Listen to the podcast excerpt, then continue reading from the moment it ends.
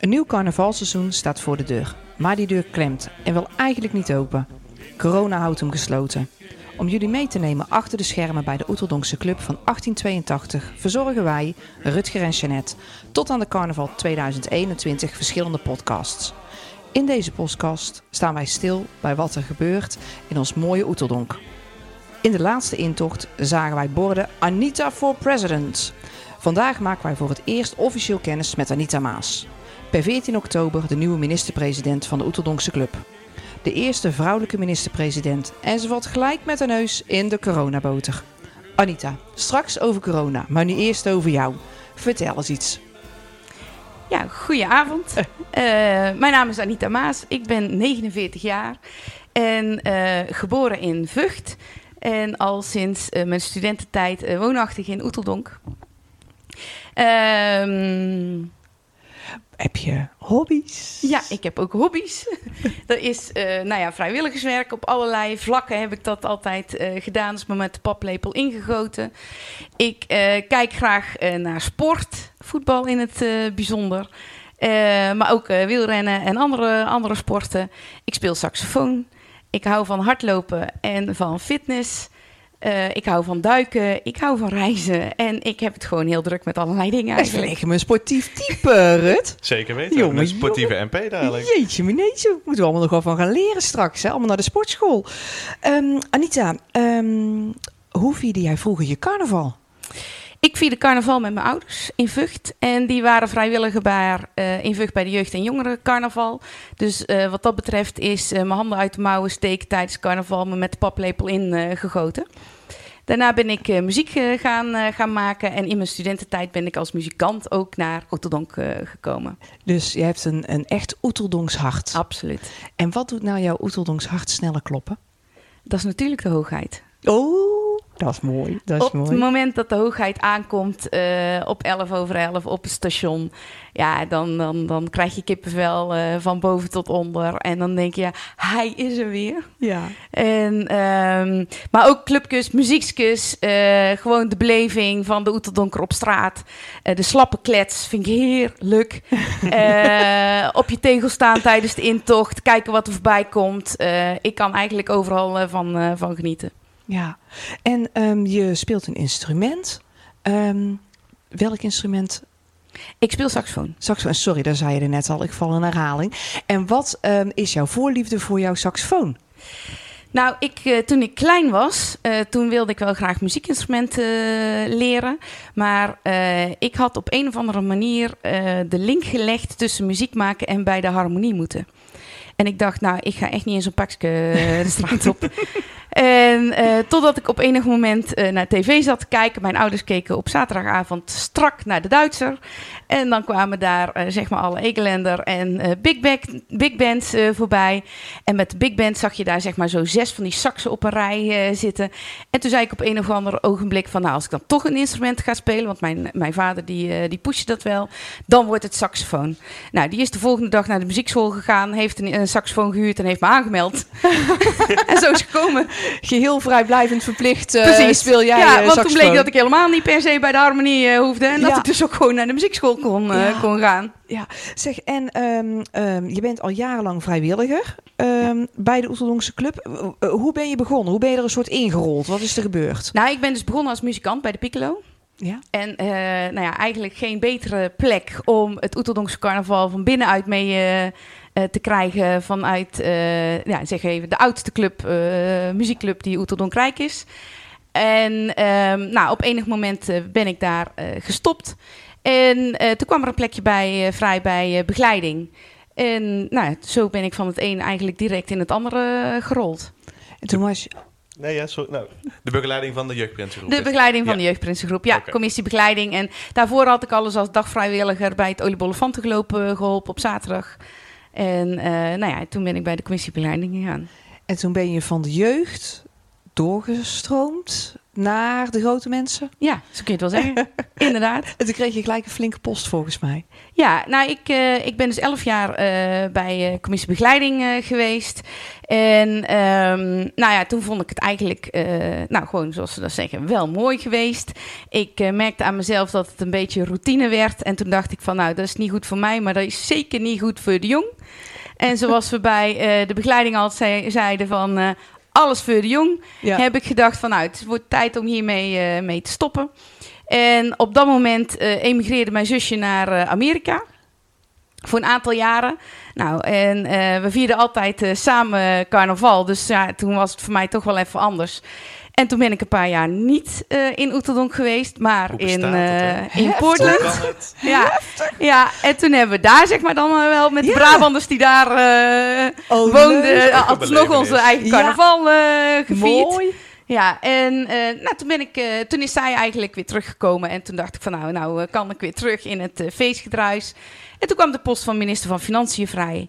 Nou, laat dat nou overeenkomen met mijn vak. Of het zo moest zijn. Joh, dat zou een leuke combinatie zijn. En nou ja, zo is het gekomen. Ja. En nu dus van minister van Financiën naar minister-president. Ja. Toen je gepolst werd, ik neem aan dat dat eerst gepolst wordt en wordt gekneed van nou zou je dit misschien willen, ja of nee.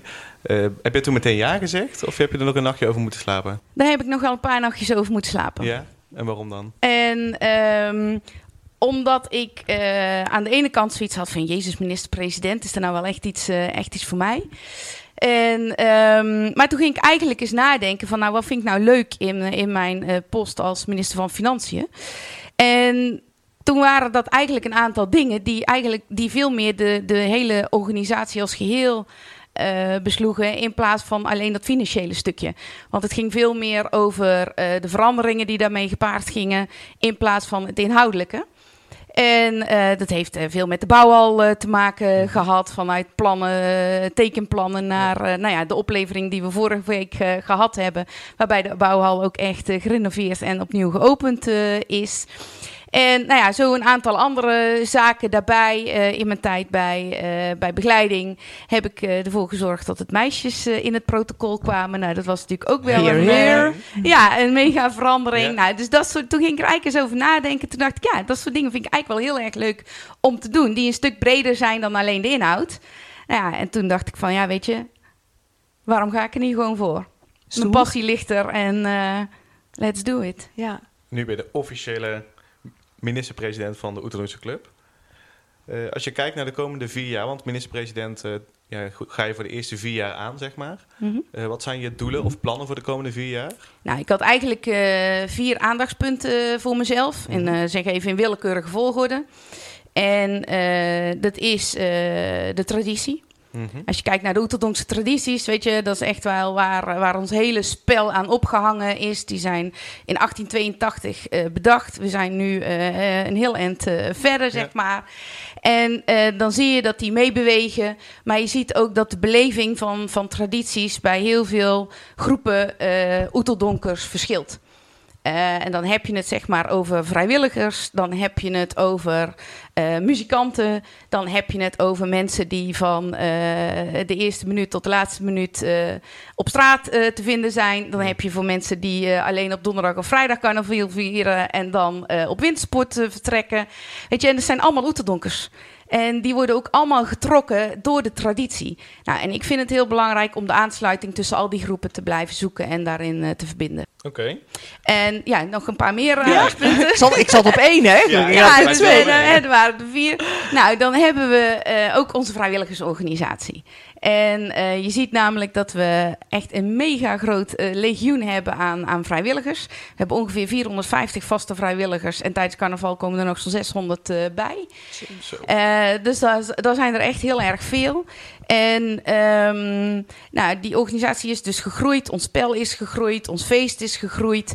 En als je een beetje gaat kijken naar de invulling die vrijwilligers graag geven aan hun vrijwilligerswerk, dan is dat ook aan het veranderen. Er zijn al heel veel onderzoeken naar gedaan. Dus het is ook belangrijk dat wij onze vereniging daarvoor openstellen en op aan blijven sluiten. Nou, dan heb je het derde aandachtspunt is dat ik vind dat wij als vereniging heel erg gesloten zijn. Wij zijn heel erg met onszelf bezig. En dat is op heel veel vlakken heel goed. Maar dat kan nog veel beter. Op het moment dat we ook de verbinding gaan zoeken met Zetogenbosch, de stad. Mm-hmm. En allerlei partijen in onze stad. Zeg maar het bedrijfsleven, andere grote verenigingen, andere festivals. College, ambtenaren, allerlei spelers ook binnen deze stad. Ik denk dat we daar heel veel meer uit kunnen halen als we meer gaan partneren met elkaar. Kijk even ook naar de gemeente, daar krijgen we altijd heel veel medewerking van. Alleen wat wij doen is vaak om 11:55 op een deur bonken van jongens, we hebben hulp nodig. Ja. Ja. En dan krijgen we die ook. Maar ik denk dat we veel meer uit onze relatie samen kunnen halen als we daar gewoon veel meer met elkaar proactief in gesprek zijn. En dan kijken waarin we elkaar kunnen versterken. Nou, en als laatste, we zijn ook nog niet helemaal klaar met de professionalisering van onze vereniging. We leven in een hele andere tijd en we hebben de afgelopen jaren heel veel slagen gemaakt. En dat betekent niet dat alles moet veranderen, maar we moeten daar wel op uit aan blijven sluiten. Ja. Ik hoorde jou nog iets zeggen over vrijwilliger van de toekomst. Daar heb je ook een bepaald idee bij. Ja. Ja, nou, daar is wel, wat ik al zei, behoorlijk veel onderzoek naar gedaan. En een leuk voorbeeldje is dat de vrijwilliger van de toekomst op een hele andere manier vrijwilligerswerk in zijn leven in wil delen. We zien wel dat het overal echt een prominente plek inneemt, bij steeds meer mensen. Maar dat wordt wel verdeeld tussen werk, privé en vrijwilligerswerk. En waarin we, als je een beetje achteruit kijkt, dan hadden heel veel mensen zeg maar 1 vrijwilligersjob als hun ideaal. En daar gingen ze met ziel en zaligheid voor en stopten ze ieder vrij uurtje in. De vrijwilliger van de toekomst verdeelt dat meer over een aantal projecten. Die vindt het leuk om en iets bij de carnavalsclub te doen, en iets bij de sportclub van de kinderen, iets bij de school van de kinderen, iets bij het bejaardentehuis waar pa of ma is. Dus die zegt van, nou weet je, ik verdeel mijn tijd liever over een aantal projecten. Dus waar je vroeger zoiets had van, we vergaderen iedere maand, is dat nodig? Nee. Is dat leuk? Ja. Kijkt de vrijwilliger van de toekomst veel meer van, nou, wat is er nou nodig om een taak bij deze vrijwilligersorganisatie te vervullen? Moet ik dan 3 keer komen? Ja, kom ik 3 keer. Moet ik 5 keer komen? Ja, dan zeg ik ja tegen 5 keer. Maar die verdeelt dat over een aantal projecten.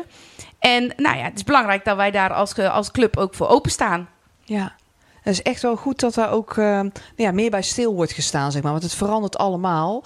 Maar die vrijwilligers staan natuurlijk wel centraal binnen die organisatie. Dus het is wel goed om daar ook een oogschouw te hebben. Absoluut. Ja. En Jeanette zegt, het verandert allemaal. Als we kijken naar de tijd van nu. Ja, hier had niemand zich op kunnen voorbereiden. Hè?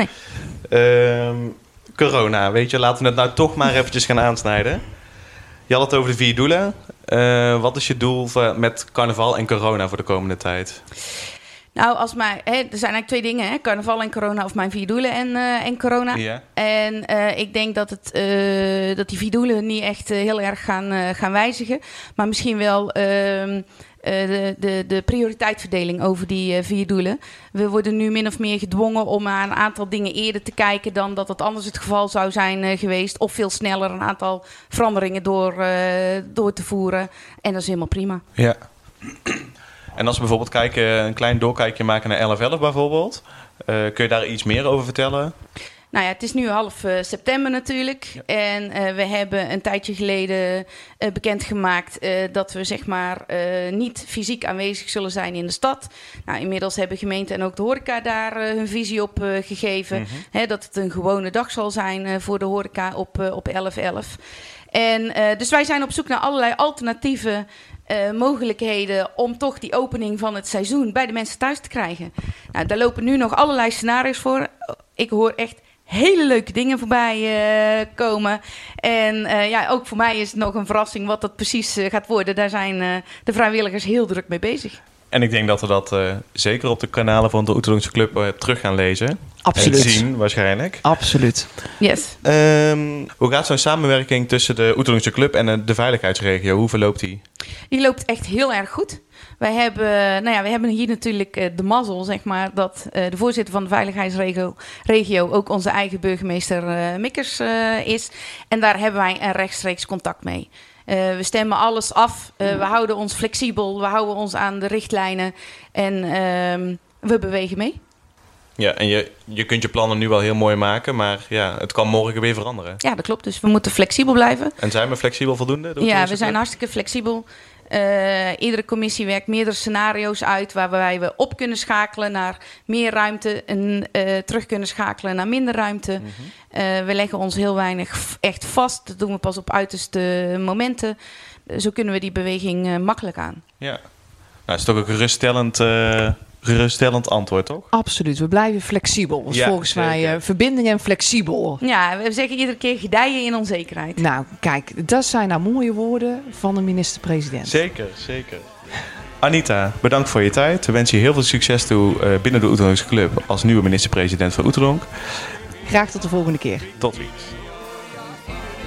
ziens.